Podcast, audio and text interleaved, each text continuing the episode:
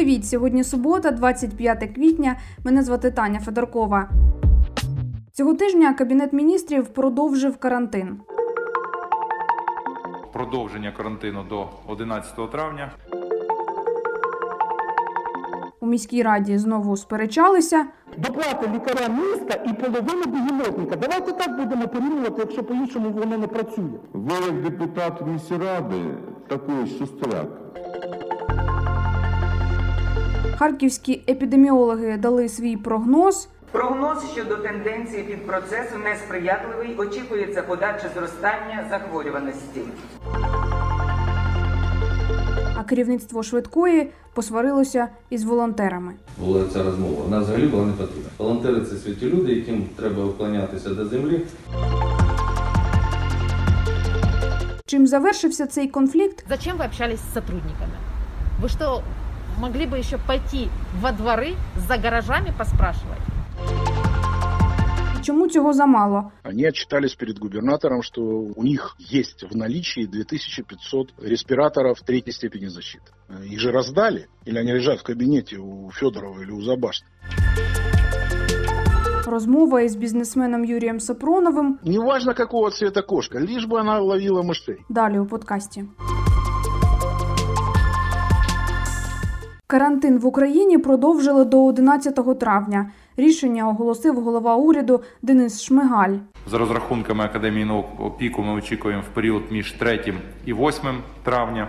Надвечір п'ятниці прем'єр представив дорожню карту п'ятиетапний шлях повернення до звичайного життя. ще трішечки терпіння і самодисципліни. План почне втілюватися за певних умов, сказав у відеозверненні президент Володимир Зеленський. Перше. Протягом 10 днів відсоток виявлених захворювань не змінюється або залишається в межах 5%. Друга умова. Лікарні заповнені пацієнтами з ковід менше, ніж наполовину.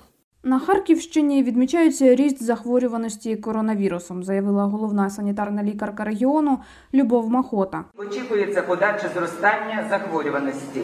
До епідемічного процесу, крім міста Харкова, уже залучено 10 районів області.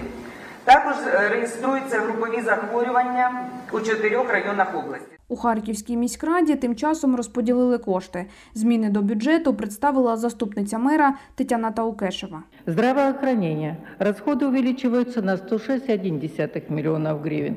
Из них на приобретение лекарственных и дезинфицирующих средств, индивидуальных средств защиты, диагностического оборудования, транспортных средств специального назначения предусмотрено 55,6 миллионов гривен. Пропозицію зниження ставки єдиного податку на час карантину, озвучену депутатом Іваном Ракичем, Звертаються асоціації підприємців. Прохання до нас з вами, шановні колеги депутати, скасувати на період коронавірусу для першої і другої групи оподаткування повністю єдиний податок і встановити її на період пандемії коронавірусу або карантину у ставці нуль. мер міста Геннадій Кернес не підтримав. Налоги, налоги приймає Верховна Рада України. і відкинув ідею доплат медикам з міського бюджету, запропоновану депутатом Ігорем Черняком. Місяць ми будемо чекати, два місяці ми будемо чекати. Люди працюють у зоні ризику. Людям потрібно зараз розуміти, що ми адекватно ставимося до їхньої праці. Щоб зробити адекватні доплати медикам під час коронавірусу, в три рази збільшити посадовий оклад на 300%, те, що робить держава, нам треба витратити половину бігемотника, який ми будуємо. Місто не має інфекційних лікарень. Інфекційні лікарні це лікарні обласного підпорядунку. Ви все подряд кажете, бігемотник вам не нравится, то жирафник вам не нравится. Я ж вам казав, любу клетину виберіть собі, ми там напишемо ваше прізвище. Область готова доплачувати медикам, але для цього потрібен окремий порядок, пояснює голова облради Сергій Чернов. Це безлад, тому що на сьогоднішній день прийнято два закони, дві постанови Кабінету міністрів, прийнятий наказ Міністерством охорони здоров'я, але е, до сьогоднішнього дня не затверджений урядом України порядок виплати цих надбавок. Є чим платити. Є кому платити, але нема як платити. Кабмін затвердив правила тільки ввечері 24 квітня.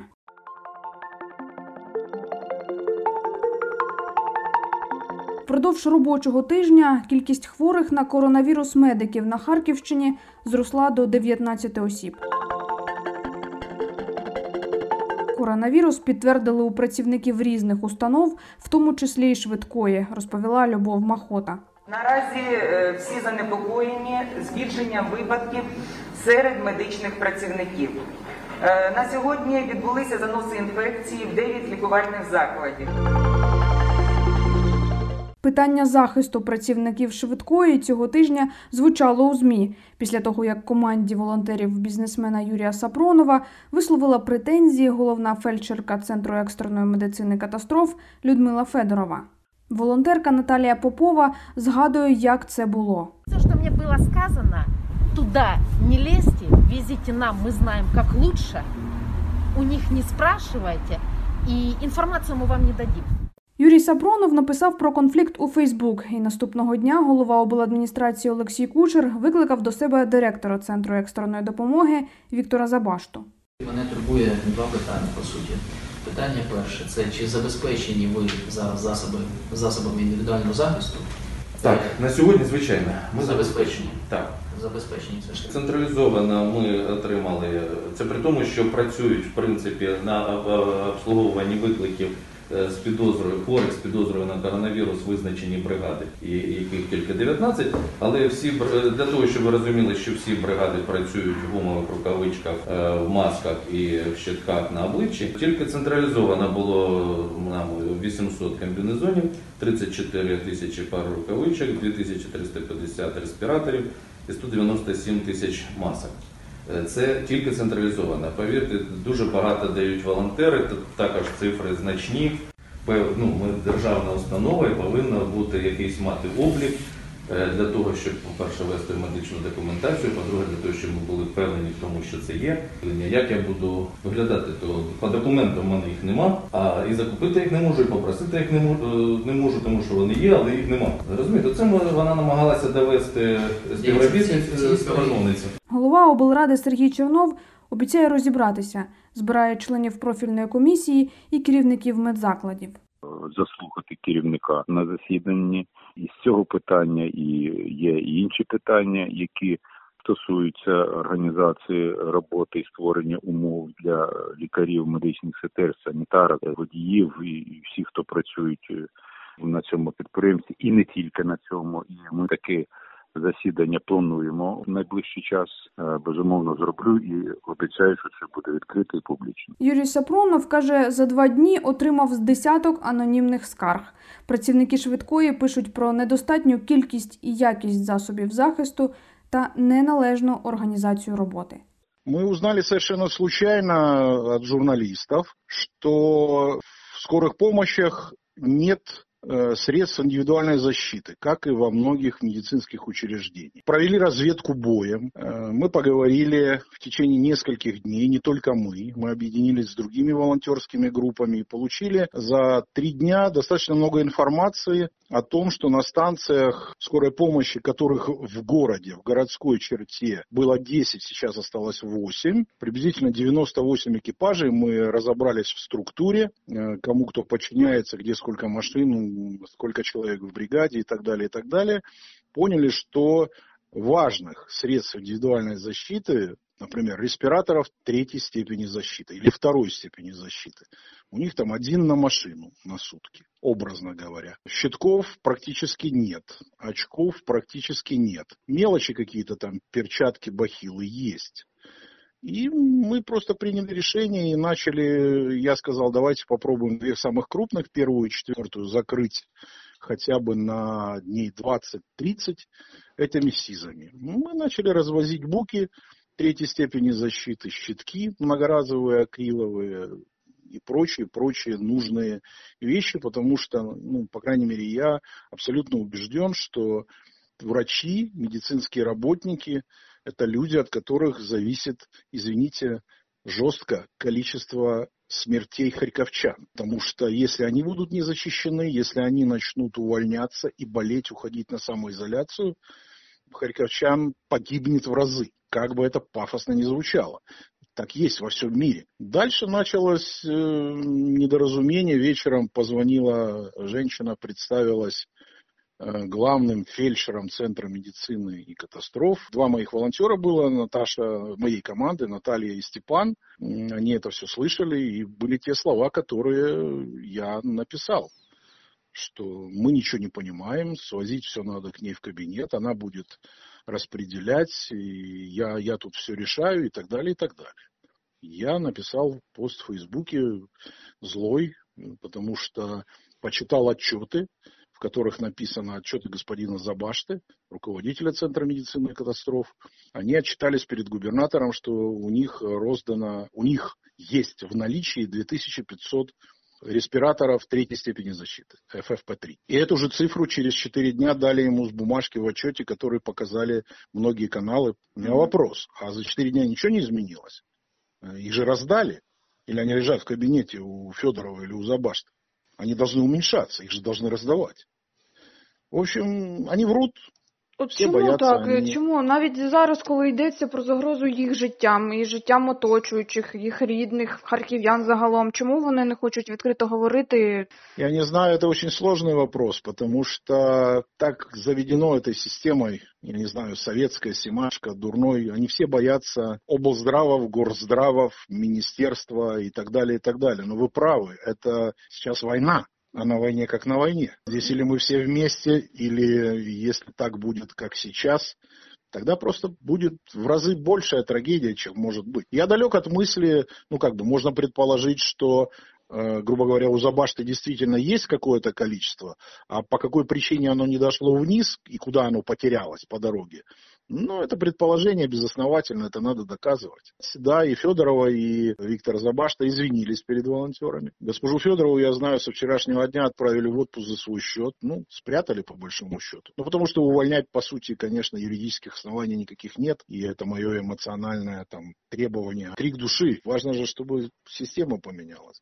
Я знаю одно. Только громко и только свет. Они боятся света. До благодійної допомоги зараз долучаються різні люди, бізнесмени, і деякі з них е, Олександр Ярославський і от Геннадій Кернес вирішили вказувати свої імена на пакетах з продуктами. З одного боку, немає різниці, хто і як це робить, аби тільки це ну, допомога була особливо для літніх людей. З іншого, очевидно, що зараз цей час використовують як підготовку до виборів. Якої ви думки щодо методів е, благодійності і як для себе самого вирішили діяти? Я так розумію, що політичних амбіцій у вас особисто зараз немає. Честно скажу, вот если бы у меня были политические амбиции, я не знаю, как бы я поступил. Может быть, я тоже бы написал на пакете Юрий Сапронов. Но то, что политических амбиций нет, и мне спокойно, свободно и я делаю то, что я делаю, то, что я могу. Я не осуждаю ни Геннадия Кернеса, ни Александра Ярославского. Я знаю, очень много людей помогает, не только я. Ну, десятки я знаю людей. Тихо, да, не п- показують. А, Таня, вы знаете, но оно по-разному. Это грантовые организации. Есть люди, которые делают ну, просто так, как я. А, Неважно, какого цвета кошка, лишь бы она ловила мышей. Знаете как, меня бесит другое, когда куча диванных экспертов советует и ничего не делает.